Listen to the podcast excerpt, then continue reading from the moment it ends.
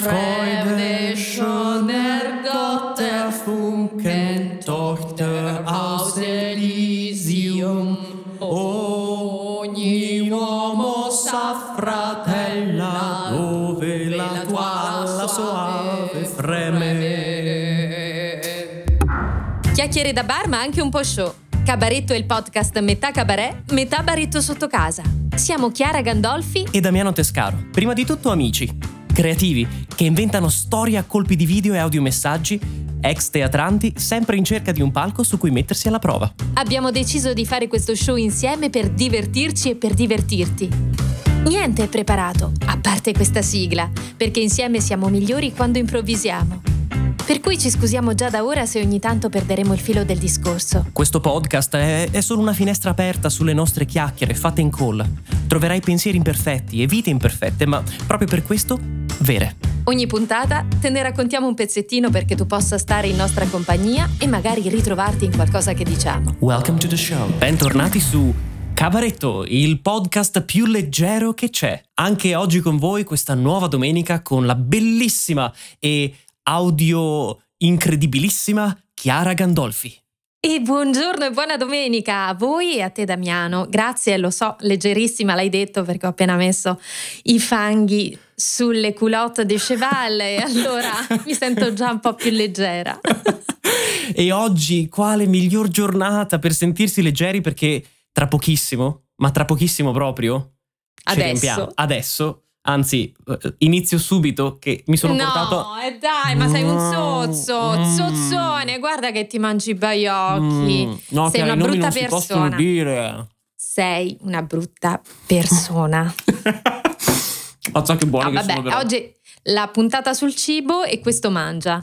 Va bene, torno su tono, ma adesso mi sembra un po' esagerato. Ma questo è per portare la realtà all'interno del nostro podcast, che così tutti si possono con noi immedesimare. Anzi, se vi state a prendere caffè, ragazzi, un biscottino, prendiamoci un biscottino con questo caffè, no? Buongiorno. Il croissant non ce lo volete prendere. E poi tra l'altro ho saputo che Cabaretto è diventato appuntamento mattutino del lunedì, quindi non della domenica. Aha. A colazione per moltissimi ascoltatori, quindi qualcuno stira, qualcuno fa le pulizie, qualcuno fa colazione, alla fine ci ritroviamo anche il lunedì, è tutta una scusa. È sempre un piacere, è sempre un piacere. Ma oggi in particolare sarà ancora di più un piacere del solito, perché il tema di oggi è spettacolare, il mio preferito in assoluto. Il tema è il cibo. Chiara, da dove tesoro, possiamo partire? Che, cioè, ma che ne so, io parlerei per ore di cibo. Tu lo sai che noi italiani quando mangiamo parliamo di cibo, quando non mangiamo parliamo di cibo. Quello è una delle cose che ho notato quando ho iniziato a vivere in Irlanda e mangiavo con i miei colleghi e tutti mi dicevano: ma Damiano, non smetti mai di parlare di cibo anche mentre stai mangiando dell'altro cibo, perché? Non è lo proprio so. Insita nel DNA. Io ricordo mia mamma, mia nonna addirittura iniziavano a cucinare la mattina e tu magari avevi appena finito di mangiare a pranzo e che ti cucino questa sera? È tutto un aspettare la prossima occasione per parlare di mangiare e per mangiare. E preparare da mangiare anche. Possiamo dire che io sono un grandissimo fan della preparazione anche. Secondo me c'è qualcosa di magico, c'è qualcosa di fantastico nel preparare il cibo, e non per quella cosa che tutti dicono: perché fai il cibo per le persone a cui vuoi bene? No, me lo mangio io il cibo che faccio, ma lo voglio fare bene. Ma tipo, tu sei uno di quelli che cucina anche in coppia, che condivide questo piacere, oppure sei uno di quelli che cucina da solo e poi voi mangiate o io mangio da solo? Come funziona? E come ti ricorderai dalla puntata sulla produttività, mi piace molto ottimizzare le cose in generale, e devo dire che io ho imparato, uno dei miei mentori di cucina non è tanto la nonna per intenderci, ma è Gordon Ramsay. Che, insomma... Ok, catena di montaggio quindi. E quindi l'idea un po' del come approccia la cucina lui, del come approccio io anche alla cucina, deriva un po', credo, da quello stile che ha lui, che a me piace molto. Però questo vuol dire che di solito quando io entro in modalità cucina, Gordon Ramsay, no? Esatto, c'è un po' questa idea del ok, voglio ottimizzare questo processo al massimo possibile, voglio assicurarmi che tutto sia preparato in modo corretto. Hai guardato quel film Ratatouille, tra l'altro, con il piccolo topolino che cucina, no? Sì, sì, sì, noi ne abbiamo tantissimi di topolini che cucinano qui a Parigi. L'idea appunto dell'annusare il cibo per scoprire i diversi aromi, per annusare i diversi sapori, è una cosa meravigliosa. E io lo faccio sempre questo. L'effetto collaterale, ovviamente, è che cucinare in coppia quando vuoi essere molto produttivo diventa un po' complicato. Eh sì, togliti. E adesso sgomita. E adesso passami il sale. No, questo è lo zucchero. Ti sembra tagliato Julien questo? Adesso lo tagli di nuovo, hai capito? Questo è il cardamomo, maledizione. Ho chiesto il curry. Questo lo chiami un soffritto? Patetico. Dov'è il sedano? E quindi tendo a cucinare più da solo. Okay, quando faccio... Sei tu, diciamo, lo chef di casa. In realtà dipende. Noi per fortuna siamo entrambi abbastanza avezzi alla cucina. Chiaramente io tendo a cucinare più cose sul Mediterraneo. Il mio compagno tende a cucinare cose più sull'asiatico. Però è una buona combinazione perché c'è un buona diversità. Mix. Quindi il menù è molto ampio, no? E ci permette entrambi di prenderci i nostri tempi. Quindi io non mi metto fra i piedi quando lui cucina, lui non si mette tra i piedi quando io cucino, ed entrambi mangiamo molto bene, c'è da dire. Ottimo, ottimo. A casa vostra come va, Chiara? Tendenzialmente cucina Roby perché è quello che raggiunge dei risultati migliori, mentre io mi dedico tipo alle cose per la colazione, quindi faccio tipo la torta per la settimana da mangiare a colazione, oppure ho i miei cavalli di battaglia, tipo la pasta alla norma mi viene da Dio. Cos'è tra l'altro la pasta alla norma? Me lo spieghi mentre mangio questo biscotto? Oh, dai, non farmi guardare così. Oh. È la pasta con le melanzane, i pomodorini, basilico, molto fresca, molto estiva, ma mamma mia. E adesso ti faccio una domanda subito dopo. Sì. Secondo me ci sono due tipi di persone al mondo. Come Paolo Bonolis. Sì! Italiani! No! Ci sono le persone che giurano e spergiurano sulla pasta fresca fatta in casa e le persone che non hanno voglia di farla. Tu a che categoria appartieni, Chiara? Di quella che le mangia, anche se sono fatte con odio. Basta con queste cose fatte con amore. A me vanno bene anche quelle fatte con l'odio. Si mangia uguale. È buona uguale, sa?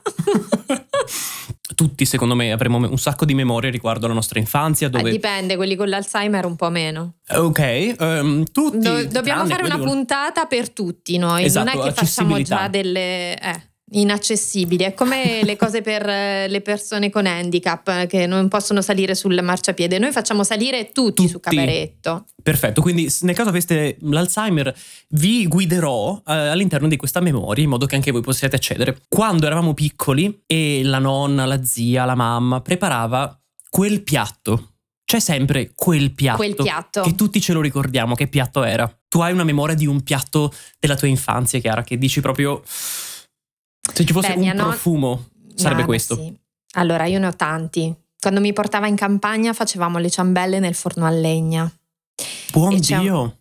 Sì, è una roba pazzesca. Io quell'odore lì non l'ho mai più ritrovato in nessuna cosa che ho fatto, ma le ciambelle che faceva mia nonna, che poi le tirava fuori con la pala e le metteva nel cesto e continuava a sfornare, chili di ciambelle. Ma che meraviglia! Io non neanche sapevo che si facessero al forno le ciambelle, pensavo fossero fritte di solito. Secondo me, diciamo ciambelle per intendere tante cose. Sono tipo dei cerchi con un buco dentro, ma sono salate e non particolarmente salate in realtà. Okay. È una cosa tipica del mese di aprile, maggio o marzo, dipende quando cade la Pasqua, perché di solito è associata al momento della Pasqua, almeno nelle Marche. È una cosa tipica della mia terra. Ma quindi si mangiano come dessert, quindi dopo il pasto, anche se non sono dolci, o si mangiano durante il pasto? No, si mangiano durante il pasto perché non sono dolci e quindi tu le puoi abbinare tipo a posto del pane, lo puoi fare. Che meraviglia! Sì, hanno un sapore che io non ho veramente mai più, non sono mai riuscita ad associarlo a nessun'altra cosa nella mia vita. Assomiglia a quella cosa lì, a quell'odore, a quel sapore lì. Fantastico. E invece tu hai dei profumi d'infanzia rimasti nella tua mente indelebili? Sì, cioè le mie due nonne entrambe avevano il loro cavallo di battaglia, no? Questa cosa un po' alla Maria De Filippi, avevano il cavallo di battaglia. La mia nonna di Vicenza faceva il miglior pasticcio del creato, tutto rigorosamente fatto a mano, cioè dalla sfoglia di pasta fatta in casa la mattina, il ragù alla bolognese fatto il giorno prima, al qualsiasi cosa, tutto fatto in casa. Non ho parole per descrivere quanti ricordi incredibili ho di questo pasticcio, lo desidero tantissimo. E ovviamente quando gli ho chiesto: nonna, come lo fai il pasticcio? Lei mi fa un tocco di questo, un poco di questo, mai riuscito a... mai, non verrà mai più. Questo è comunque il marchio di fabbrica delle nonne, perché sì, loro fanno così. Mia nonna faceva il ciambellotto e le veniva alto così, proprio una roba... Lo vedrete in video, tra l'altro, Chiara vi farà vedere 25, in video quanto esatto, alto veniva. Vabbè, 25 centimetri più o meno. Ma lei, che non sapeva scrivere, che quindi quando le chiedevi la ricetta... era tutto un po' approssimativo, te la dovevi scrivere tu e ascoltavi lei quello che ti diceva. Ogni volta ci lasciava un ingrediente, perché non perché se lo dimenticasse, ma perché volutamente non voleva darti il segreto. Perché ha detto: se te li do tutti, poi dopo tu la rifai uguale. E no, io devo essere quella che fa furbissima, il ciambellotto più buono. Questa è la mia ricetta, non è la tua ricetta. Nonna, troppo sgamata. Perché in effetti io una delle cose che ho un po' hackerato, se vogliamo, no, di questa mia nonna che faceva il pasticcio, mi sono avvicinato al modo in cui a cui lei faceva il ragù alla bolognese, e ho scoperto che il trucco che usava lei, o uno dei trucchi principali, era un po' di burro nel ragù. Non so perché, io non ci avevo mai pensato a sta cosa qui. Un giorno mi stavo leggendo una ricetta che chiamava per il latte, no? E ho detto: ma sai che c'è? Proviamo col burro oggi. E dopo un paio d'ore che cucinava l'ho assaggiato e era tipo il 10% più simile a quello che faceva mia nonna, quindi era parte del segreto sicuramente. Quindi mi sto avvicinando piano piano e drive che verso i 144 anni riuscirai più o meno a raggiungere il segreto. Esatto. E l'altra mia nonna invece, quella che vive a Bassano, fa il miglior tiramisù dell'universo. Non so come riesce, cioè i suoi savoiardi non collassano mai, la sua crema non collassa mai, rimane sempre perfetto quando taglia le... sai quelle della pubblicità che escono proprio... senti proprio il savoiardo che ti chiama, che ti dice: toccami, guardami come sono tosto. Scrocchia un po'. No, sono sofficissimo. Però non si squaglia, no? Non si squaglia. E come esca sta cosa, la magia nera, non lo so, incredibile però che bella questa cosa, che il cibo ci riporta un po' indietro nel tempo. È una di quelle cose che tra sapore, odore e vista anche, perché poi tutta una questione sensoriale ci riesce a portare indietro a tanti ricordi, e in genere è associata anche a dei momenti molto o intimi o sociali. Cioè io ho ben presente dei momenti in cui mangio da sola e che magari mi preparo delle cose molto veloci, invece quando voglio magari coccolarmi mi preparo delle cose un po' più lente, un po' più elaborate, eccetera. Però in generale, soprattutto per noi italiani, il cibo è una questione sociale. Quando tu esci a mangiare o quando tu inviti qualcuno, di solito c'è sempre il cibo che fa da sottofondo e in genere potrebbe diventare anche protagonista in un attimo. Ho una domanda quindi che devo farti adesso che stavi menzionando queste cose qui. Dai. Qual è il tuo comfort food di riferimento? Quelle giornate dove dici oggi ho proprio bisogno di un po' di un aiutino, voglio proprio un po' di... Ah, guarda, io sono proprio super basic, una ragazza dai gusti semplici, acqua e sapone. Lo Chateaubriand. Pane e olio. Pane e olio, un pizzico di sale, se vuoi una strusciatina di aglio, se no dell'origano fresco. Guarda, mi hai già dove ci sposiamo, Chiara? Dai, voglio vivere con te di questa cosa tutta la vita, tipo in un vigneto dove vuoi che ci possiamo sposare io e te. Ed è una cosa super facile, quindi non è che devi star lì a fare mille cose. Però quando io sento l'olio buono italiano, di quello del Molise che prendiamo noi con il gruppo d'acquisto, il pane francese in questo caso, il sale, non so se è dell'Himalaya o lì verso, insomma lì in provincia dell'Himalaya, e l'origano, delle valli della Provenza. È una meraviglia, è una roba fuori di testa. Che spettacolo. Ma inviti giù gente a casa, fate delle feste, perché noi qui ne facciamo tantissime, dopo ti racconto, ma prima volevo sapere se tu sei uno da festaiolo da casa o festaiolo da fate la festa e io vengo a mangiare. Devo dire che ne parlavamo nella puntata della solitudine, non siamo super festaioli noi, eh.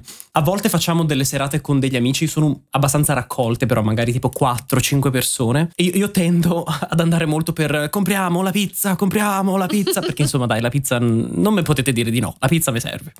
Però abbiamo il vantaggio che, avendo accesso a tutto il menù cinese, un piatto che è molto accessibile quando hai degli amici è il hot pot, che è la pentola calda, si traduce in italiano, non lo so. Praticamente il hot pot è un grande pentolone che sta al centro del tavolo con questo brodo che tu puoi decidere come lo vuoi fatto, quanto lo vuoi piccante, quanto lo vuoi salato, eccetera. E tutto intorno ci sono tutti gli ingredienti crudi. Quindi puoi avere la carne, il tofu, le verdure, e ogni persona prende quello che vuole, lo immerge quindi in questo brodo che è condiviso, aspetta che si cucina, poi te lo prendi e nella tua scodellina ti fai una specie di unga cremina, se vuoi, che di solito è fatta con la pasta di sesamo, il tahini, e poi ci puoi mettere anche, per esempio, loro hanno una specie di crema fatta con l'erba cipollina, c'è l'olio di sesamo, vuoi metterci un po' di aceto cinese, un po' di quello che vuoi, e quindi tu costruisci in queste tre fasi il pasto e tutti quanti ti passi una cosa, mi dai questo, crea il momento di convivialità. Che bello, sembra tipo il pensimonio, però un po' più complesso, dai. Sì. Questo il brodo è caldo, no? Sì, è bollente, quindi tu hai proprio il fornello sotto, no? Puoi fare tipo i suffumigi anche, se c'è il raffreddore. Se ti fai il suffumigio con il brodo dell'hotpot ti liberi per i prossimi 2 anni, fidati che queste cose di solito sono molto forti. Ti liberi anche degli amici che non torneranno mai più dopo aver visto questa scena. No, a volte è capitato che tipo, che ne so, durante l'inverno, no, che hai un po' di raffreddore, no? E quindi dico a Fana, dai, facciamo l'hot pot, facciamolo un po' piccante, e semplicemente lasciarlo in salotto, no? Che vedi questa colonna, questo torrente di vapori di peperoncino che infestano la casa. Tempo 10 minuti, il raffreddore se n'è andato, signora, 10 minuti. Il giorno dopo devi chiamare l'imbianchino. Comunque nel frattempo le pareti sono diventate tendenti al giallino, fucsia, crema. Esatto, sì. Però sì, e questa è una delle cose belle, tra l'altro, della cultura del cibo cinese, per esempio, no? Che è principalmente conviviale e condivisa, no? Anche se, e questo è uno degli scoop che per me è stato traumatico scoprire, in generale non si parla molto mentre si mangia, quindi si condivide il cibo, quindi ci sono questi piatti da cui tutti prendono un po', ma non si parla tanto, non tanto quanto parliamo noi, perlomeno. Vabbè, è difficile parlare tanto quanto parliamo noi italiani, in genere, non solo a pranzo, perché noi veramente parliamo di continuo e dobbiamo chiamare e abbiamo sempre il messaggio facile, dobbiamo qui intrattenere, cioè guarda noi, non finiamo di parlare, le nostre puntate devono durare 20 minuti, meno di 40 non durano mai. Ma e a casa vostra invece come funziona? Quando invitate? Allora, qui c'è da fare un discorso pre-Covid e post-Covid. Il pre-Covid era una festa e fiera continua, quindi almeno 2 serate a settimana avevamo gente a casa.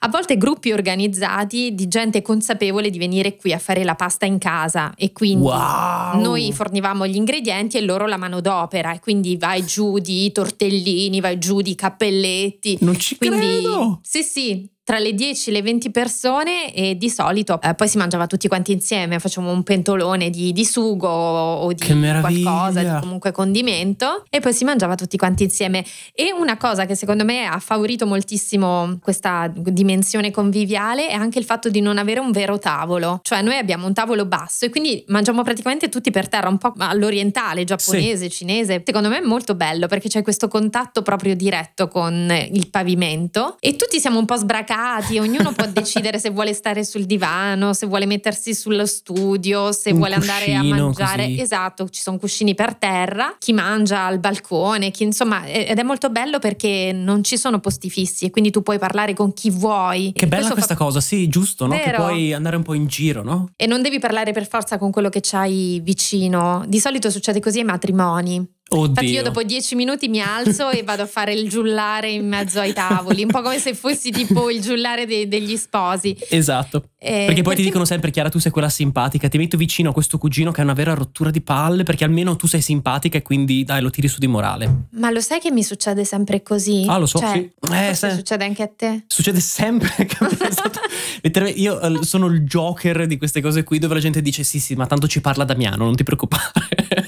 Tipo è il tavolo dei morti di sonno e poi ci sei tu. Esatto, tipo, per bilanciare l'equazione devono mettere, capito?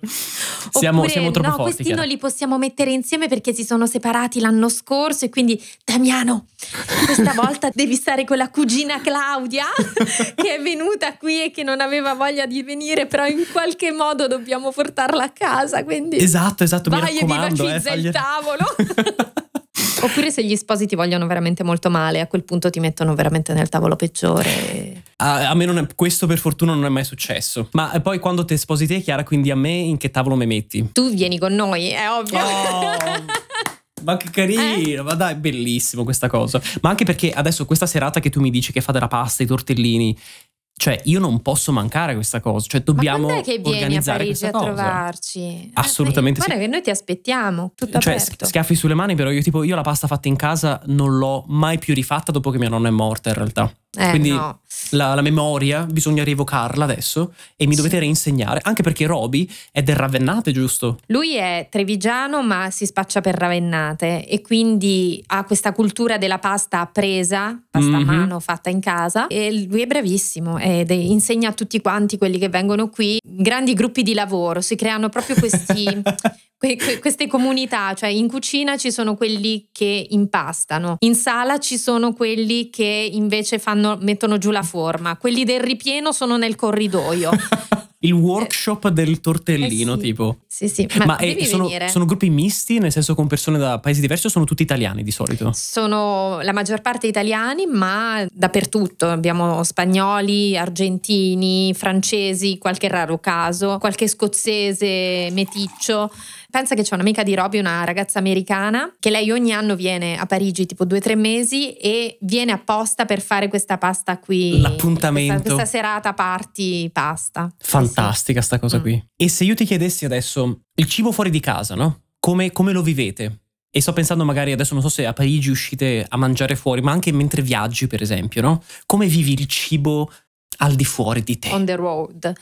Qui non usciamo tantissimo, devo essere sincera, a mangiare, anche se ci sono fiori di ristoranti, di chef, cose dell'altro mondo. Essendo vegetariana non me la gusto molto la cucina francese, che è tutta formaggi e carne, quindi devo dire che anche questo mi condiziona molto. Quando viaggio soprattutto mi piace tantissimo andare in un posto, fermarmi a mangiare o prendere una cosa al volo e mangiarmela al parco, tipo un falafel o un panino o una cosa così, e prendermi il mio tempo, perché ho sempre, e qui tocchiamo un argomento per me molto delicato, attenzione, sempre molta paura delle persone che mangiano sui treni. Mangiano delle cose improbabili, con questi odori pazzeschi che ti si infilano nel naso, tipo il panino del McDonald's, ragazzi, è una roba che dopo 2 minuti tutta la carrozza sta maledicendo il momento in cui ha preso quel posto in quella benedetta carrozza e dice: ma perché non ho preso quella dopo? Allora, c'è da dire che ci sono molti pochi cibi che va bene mangiare dentro un ambiente stretto come il treno, sinceramente. Vabbè, delle carotine in pinzimonio però vanno bene. Un riso in bianco. Il riso in no, ma già quello. Io dico le patatine solo salate, no le patatine con l'aceto, la crema, no, sale e basta. I biscotti, perché i biscotti sono buoni, non ci hanno mai fatto male. I cracker sono molto buoni. E poi le verdure crude. Le carote, il sedano e basta. Nient'altro. Io mi ricordo una volta avevo la quinoa con i broccoli, è stato un suicidio. Anche lì io mi sono detta: beh, forse ne mangio 2 cucchiai e poi finito, perché se no. E lo faccio di solito di nascosto quando nessuno mi vede, perché mi vergogno tantissimo di mangiare in pubblico con degli sconosciuti, e quindi quella cosa lì del treno un po' mi mette l'ansia, l'angoscia. Ma io sono anche quella delle schiscette, quindi me la porto sempre da casa la roba da mangiare. Che brava, hai visto? Quella è un'altra cosa interessante, tra l'altro, a livello proprio di mentalità. Io non ho mai avuto la mentalità della schiscetta, no? E quindi per me anche quando andavo al lavoro dei miei colleghi ce l'hanno, per esempio, è proprio una cosa che non mi appartiene, la preparazione un po' di sta cosa, no? Ho provato per un periodo di tempo a farmela la mattina, no? Quindi preparavo la colazione e allo stesso tempo preparavo, che ne so, l'insalata di riso, no? E sempre, non so come succedesse, ma quando partivo per andare al lavoro non c'era più l'insalata di riso. E dove era scomparsa? Chi lo sa? Non lo so, ma non c'era più. Che spreco, no? Chissà chi l'ha presa.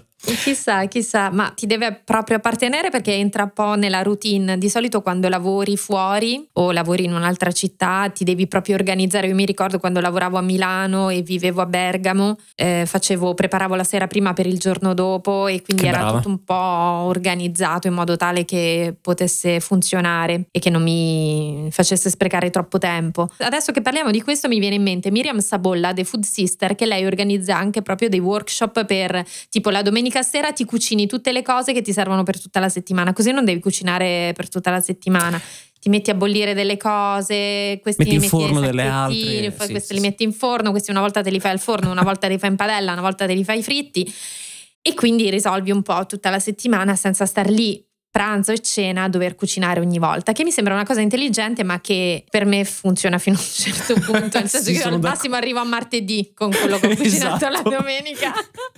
A noi è successo che a me piace molto fare per esempio le quiche, quindi le torte salate, no? Sì. Perché c'è sempre l'idea che dici la quiche è buona calda ma è buona anche fredda, quindi il giorno dopo si può sempre mangiare, no? È capitato un paio di settimane fa quindi che ho detto faccio due quiche, faccio la quiche Lorraine, che è quella tipica con i porri e la pancetta, buonissima sempre. Ma tra l'altro hai appena fatto che è proprio il quiche, il bacio? No. Era una battuta, vabbè, però questa era veramente brutta. No, vai avanti, scusami. Non commentiamo su questa. No. E l'altra che ho fatto è una mia invenzione, l'altra è una ricetta originale che ho inventato io, che non dirò mai perché è un segreto, però ha dei peperoni, ha della carne dentro, buonissima. E quindi ho preparato queste due quiche, fai conto, la domenica sera, dove ho detto guarda che bravo che sono, ho preparato due quiche, ci facciamo almeno, ho fatto il conto, che ne so, 3-4 pasti, che così possiamo avere tipo il pranzo un giorno, la sera l'altra, insomma è un po' più facile. Domenica sera, lunedì a pranzo non c'era più quiche. Ma ve la siete mangiata pure per colazione? Due teglie di quiche sono andate via immediatamente, non solo la colazione. Sai che il peperone a colazione comunque inizia a diventare un po' importante. Chiara, dopo che sei stata in Cina e hai mangiato la colazione cinese, il peperone a colazione diventa come i biscotti, fidati, proprio non c'è nessun problema. Ma voi dei tagliocchi qui niente? No, noi peperoni con la carne. Sì, direttamente così. Grazie. E ci siamo ravioli al vapore, me li può aggiungere, grazie. Esatto, me li mette così da parte, sì. E ci siamo spazzolati due teglie di quiche nell'arco di, appunto, 12 ore. Bravi, no, incluse 8 ore di sonno, quindi probabilmente ancora meno. Ci piace mangiare, se non si fosse capito.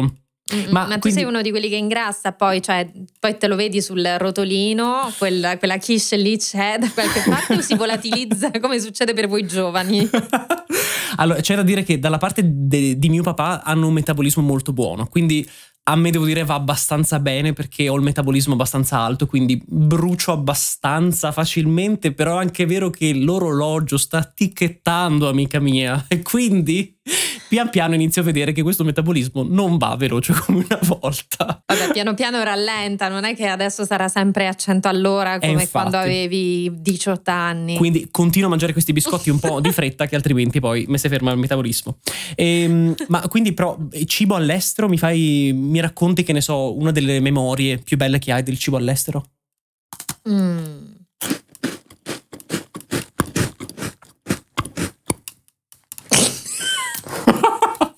Sorry. No, mi distrai così, scusa. Che ci posso fare? No, ma perché non lo so, adesso sto pensando al cibo all'estero ma non mi viene in mente niente. Mi puoi fare un'altra domanda? Mm-hmm. Qual è il cibo che all'estero? Tipo, grazie Damiano, grazie. Ottime domande oggi. No, ma continuo a mangiare sti baiochi, nel frattempo porto avanti qui la baracca. Che fammeli gustare un attimo, speravo che parlassi un pochetto, che almeno me lo masticavo per bene, me lo gustavo, no? Va bene, no, parlando di cibo e parlando... Non morire qui però. Ucciso da un biscotto, sarebbe proprio... No, vabbè, che morte migliore potresti aver voluto per durante te. La puntata che si parla di cibo è proprio il lupus in fabula, perfetto. No, a me piace molto pensare al cibo come memoria, come catalizzatore di memorie, come anzi cristallizzatore di memorie forse. E quindi è bello secondo me pensare a certi momenti magari nella nostra vita, certi viaggi che abbiamo fatto, certe persone che abbiamo incontrato. Ma mi stai a fare ancora la domanda di prima? Io lo so. Ancora che viaggi all'estero, ancora qual è il cibo? È chiaro, ma hai capito, io voglio una risposta, però non è che se te mi dici non la voglio e quindi saltiamo. E adesso io voglio una risposta. Inventati qualcosa, dai, fingiamo che sei stata... La pizza, la Bocca Barranca, dai, insomma, che ci siamo conosciuti io e te, dai, insomma, e questa è facile, Chiara. No, hai ragione. No, stavo pensando a qualcosa di intelligente e non mi viene in mente niente, per cui parlerò di un argomento a piacere. Nei programmi seri la gente si prepara le domande proprio per questo. Esatto. No, ma noi le facciamole a braccio queste puntate che tanto sì. Ma continuiamo così, che i nostri ascoltatori ci amano anche per questa gioiosità e questa vitalità che sprigioniamo con la nostra improvvisazione. Vuoi che ti dica la mia? No. Ah, va bene. No, ma... Quindi... Bene, Chiara, sei incontentabile. No, vabbè, dimmi la tua, hai ragione, il baiocco è finito, è il momento che qualcuno dica una cosa seria, perché sono 10 minuti che... Allora, aspetta che mi preparo perché è una cosa, devo creare l'atmosfera. Sta bevendo. Bevendo un sorso d'acqua. Si chiarisce la voce e inizia. Stavamo visitando la città di Hangzhou, in Cina, che si trova a sud di Shanghai. Città famosa per la produzione di tè. Una di quelle città tipiche. Come te le aspetteresti negli anime o nei film. Queste colline rotonde, verdeggianti, lussuriose, coperte da piccole foglie di tè che stavano proprio per sbocciare in quel momento, mentre il sole calava dietro alla montagna innevata ad ovest. Del Fujiyama. Quello sta in Giappone, Chiara. Per favore. Scusate, le mie nozioni di geografia sono finite in seconda elementare. Sì. Quindi vieni a me, Chiara, dai. Si sta rotolando per terra, Chiara, aiuto. Ma tu, Chiara, hai finito le... Vegliava. Quando hai studiato geografia tu avevano già scoperto l'America oppure non ancora? Sei un ingrato e anche un coso che non rispetta l'età e i saggi. La saggezza. E quindi però mentre noi osservavamo le lussureggianti colline di Hangzhou, un nostro amico ci ha portato, qui ad Hangzhou ci sono tutti gli agricoltori di tè sostanzialmente, no? E ognuno di questi ha creato una specie di piccolo ristorantino dove servono il loro tè, che loro hanno raccolto e preparato, eccetera, e il cibo che ti prepara di solito la mamma o la nonna della famiglia sostanzialmente. Quindi ogni casetta tu puoi praticamente entrare, tutti hanno questa specie di piccolo portico, chiamiamolo così, con un tavolaccio e eccetera eccetera, e ti portano il loro tè, ti portano il loro cibo. E noi eravamo lì in questa giornata in una casa abbastanza lontana dalla parte turistica, quindi era abbastanza isolata. È uno di quei posti dove, essendo europeo, ti senti assolutamente fuori luogo perché non c'è nessun altro che non sia cinese intorno a te, quindi molto, molto bello, un momento molto intenso, no, da quel punto di vista lì. E ci hanno portato non solo questo tè che era assolutamente favolosissimo, buonissimo, ma ci hanno portato un dry hot pot, quindi è una specie di zuppa con del tofu e delle melanzane, dove hanno tolto la zuppa e hanno lasciato solo il tofu cotto con le melanzane. Assolutamente spettacolare, Chiara. Una delle cose più buone che abbiamo mangiato in Cina in assoluto. Ho una memoria bellissima di appunto questa terrazza con questo tè molto buono, con questo tofu, con le melanzane, queste colline coperte dalle foglie di tè e il tramonto che scende ad ovest. Sul Fujiyama, che sta ancora più a ovest, in realtà ad est. Ma va bene uguale. Ma che figura facciamo, Chiara, che io cerco di fare queste cose e tu mi dici il Fujiyama? No, perché? Vabbè, ma lo sanno, le persone che mi seguono lo sanno che io sono nulla, completamente nulla in geografia. Va bene, dai, allora per fortuna non facciamo nessuna puntata sulla geografia, allora, vero? No, ma infatti hai visto come il piano editoriale è stato sapientemente allontanato da tutta la cosa geografia, questa non la trattiamo in nessun modo. Però a proposito di vegetazione, volevo raccontarti questa cosa che c'è qui a Parigi, non so se c'è in altre città nel mondo, però... Si chiamano orti urbani e sono dei giardini urbani nelle strade, nelle aiuole, nei cortili, ma anche nei tetti, nelle facciate delle case, okay, degli edifici, che sono adibiti a vegetazione, sono curati dalle persone del quartiere. Quindi che bello. Il signore, il pensionato, la signora casalinga, il bambino, la vecchia garampana come me, tutti possono fare richiesta di questo kit al comune, in cui loro ti danno il terreno, ti danno i semi, ti danno un po' di cose che ti servono per mettere sulla tua piccola attività. Quindi e il comune coltivare. Gestisce questa cosa? Il comune gestisce questa cosa, ma tu puoi vegetalizzare qualsiasi area, quindi fai richiesta, ci sono ovviamente delle direttive, c'è una legge per delle linee guida dell'amministrazione che ti dice un po' sia dove si può fare sia come si può fare, coltivi e poi te le mangi le cose, perché spesso vengono coltivate delle piccole cose, quindi il basilico, i pomodorini, la verdurina, l'insalatina. E perché tu, Chiara, perché l'orto sarà piccolo. Sì, ma tu hai mai accidentalmente preso della verdurina dei tuoi vicini senza dirglielo? Per sbaglio. Io? Monsignore, questo pomodoro bellissimo. Aspetti che lo guardo da vicino. No, io ho avuto la fortuna di avere per un periodo come vicino di casa mio zio che aveva l'orto, ed era lui che mi portava le cose, tipo il venerdì sera arrivava con una ciotoletta che una volta c'erano le ciliegie, una volta c'erano le zucchine, una volta c'era il peperone, e era bellissimo perché la vedevi sotto casa e poi te la ritrovavi nelle piatto, mani. Sì. Che bello. Però no, non l'ho mai rubata. Tu invece mi sembra di sì, perché ti si è appena allungato il naso mentre stavi parlando. Allora, c'è da dire che mio nonno, quindi sotto casa nostra c'era un orto, chiamiamolo così, non gigantesco, ma c'era un bell'orto che aveva, sai, l'insalata, aveva tutte le erbe aromatiche, avevamo anche l'uva in realtà, avevamo i lamponi, le fragole, i fichi. Davvero? Quindi un ortone, allora. Sì. E ho un sacco di memorie appunto di mio nonno. Io con i miei cugini, io ho tantissimi cugini, io e i miei cugini che scappavamo da mio nonno che ci seguiva col bastone, mentre noi tipo rubavamo le fragole dall'orto. Non so perché, ma ti immagino. Sì, eravamo proprio dei bravi ragazzuoli, devo dire. E passare dal dire ok, mi serve la salvia, scendo da basso e c'è la salvia, e l'ho sempre dato per scontato fino a che non avessi tipo 20 anni, tipo, no?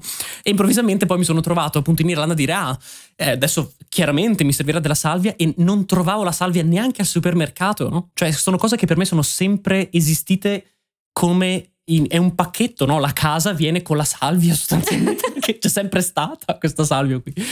È stata una rivelazione per me. Ma immagino, come è stata per me una rivelazione il fatto che nelle Marche, almeno a San Benedetto, dal fruttivendolo dove va mia mamma, quando fai la spesa, il fruttivendolo ti infila nelle borse anche gli odori. Se tu glieli chiedi, dici mi dai un po' di odori, lui ti dà una carota, una gamba di sedano, il rosmarino, la salvia, l'alloro, tutto quello che ti serve, il kit degli aromi, no?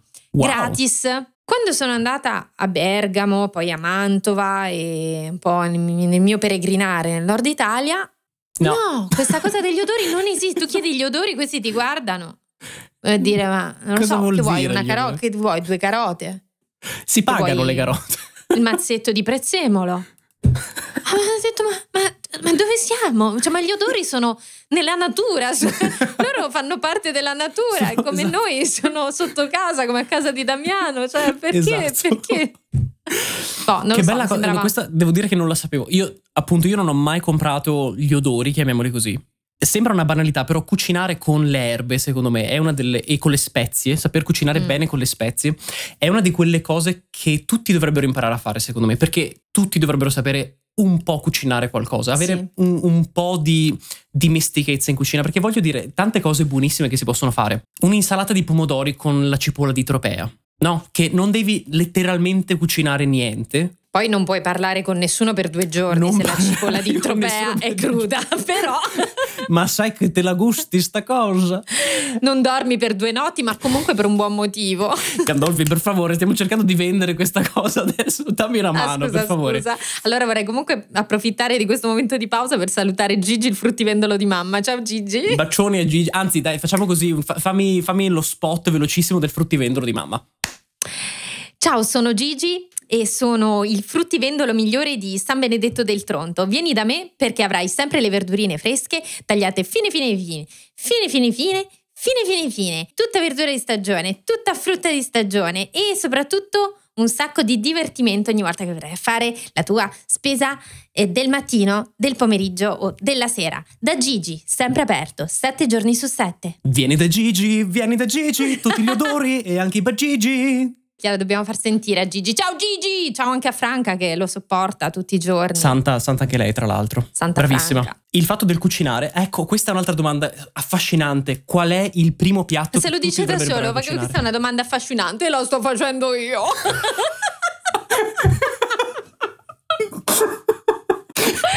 Mi sono persa la domanda mentre dicevo una stupidaggine. Puoi per favore ripetere questa affascinantissima domanda? Come la stavo autodefinendo io, è tipo la miglior domanda che mi è stata fatta nella storia dei podcast. Qual è il primo piatto che tutti dovrebbero imparare a cucinare se partono da zero, secondo te? Vabbè, ma basta con queste domande. Ma perché devo rispondere sempre io? Ce l'ho capito, però io mangio un altro biscotto. Dai, adesso puoi dire allora, quello che vuoi, Chiara. Il piatto che qualsiasi persona dovrebbe fare quando inizia. Allora, fatica.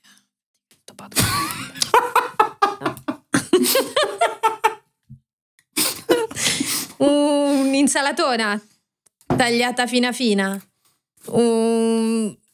la caprese, mozzarella e pomodoro. Facile, basic. Qualcosa di cotto? Una frittata. La frittata va sempre bene. Bella, la frittata è proprio facile, versatile, mi piace molto. Sì, anche perché dipende poi da con che cosa l'abbini, tipo se ci metti, che ne so, gli spinaci, gli asparagi, i cipollotti, le zucchine, la puoi fare veramente a qualsiasi cosa. Oppure una bella quiche.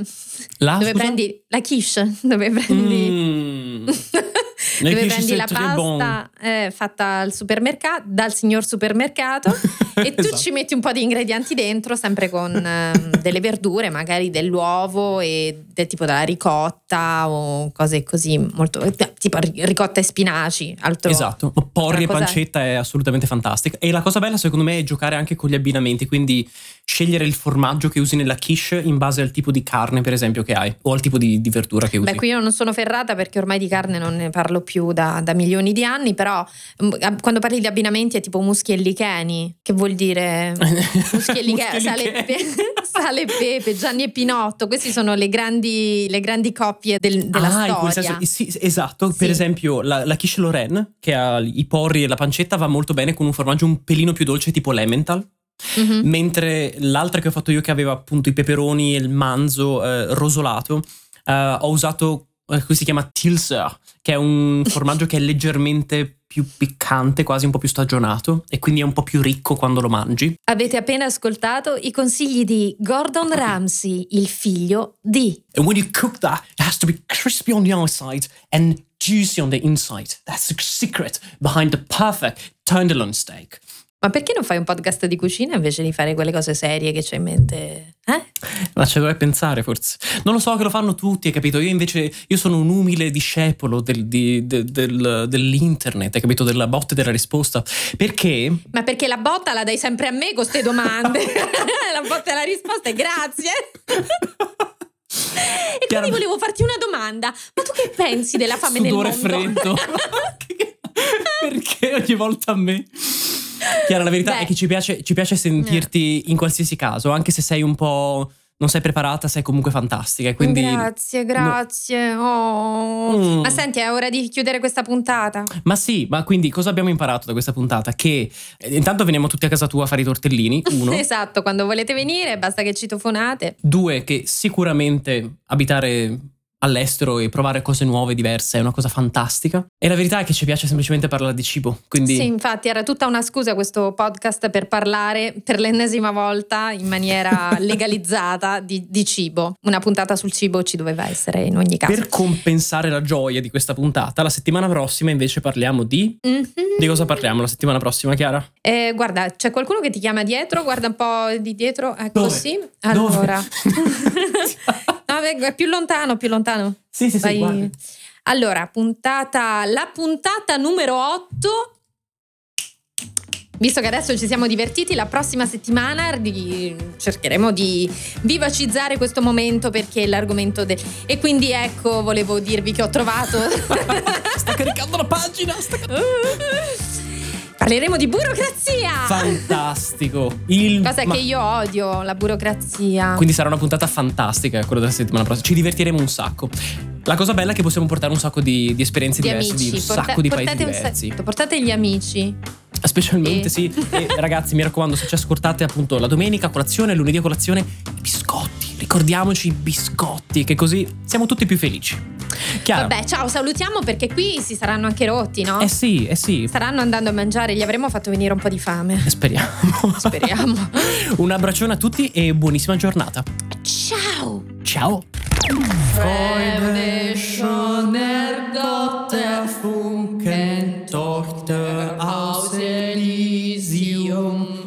Wir betreten vertrunken, himmlische dein Heiligtum.